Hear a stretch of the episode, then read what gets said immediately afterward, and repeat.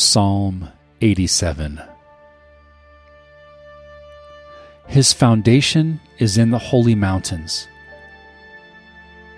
Yahweh loves the gates of Zion more than all the dwellings of Jacob. Glorious things are spoken about you, city of God.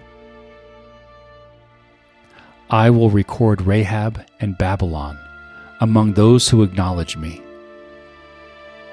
Behold, Philistia, Tyre, and also Ethiopia. This one was born there.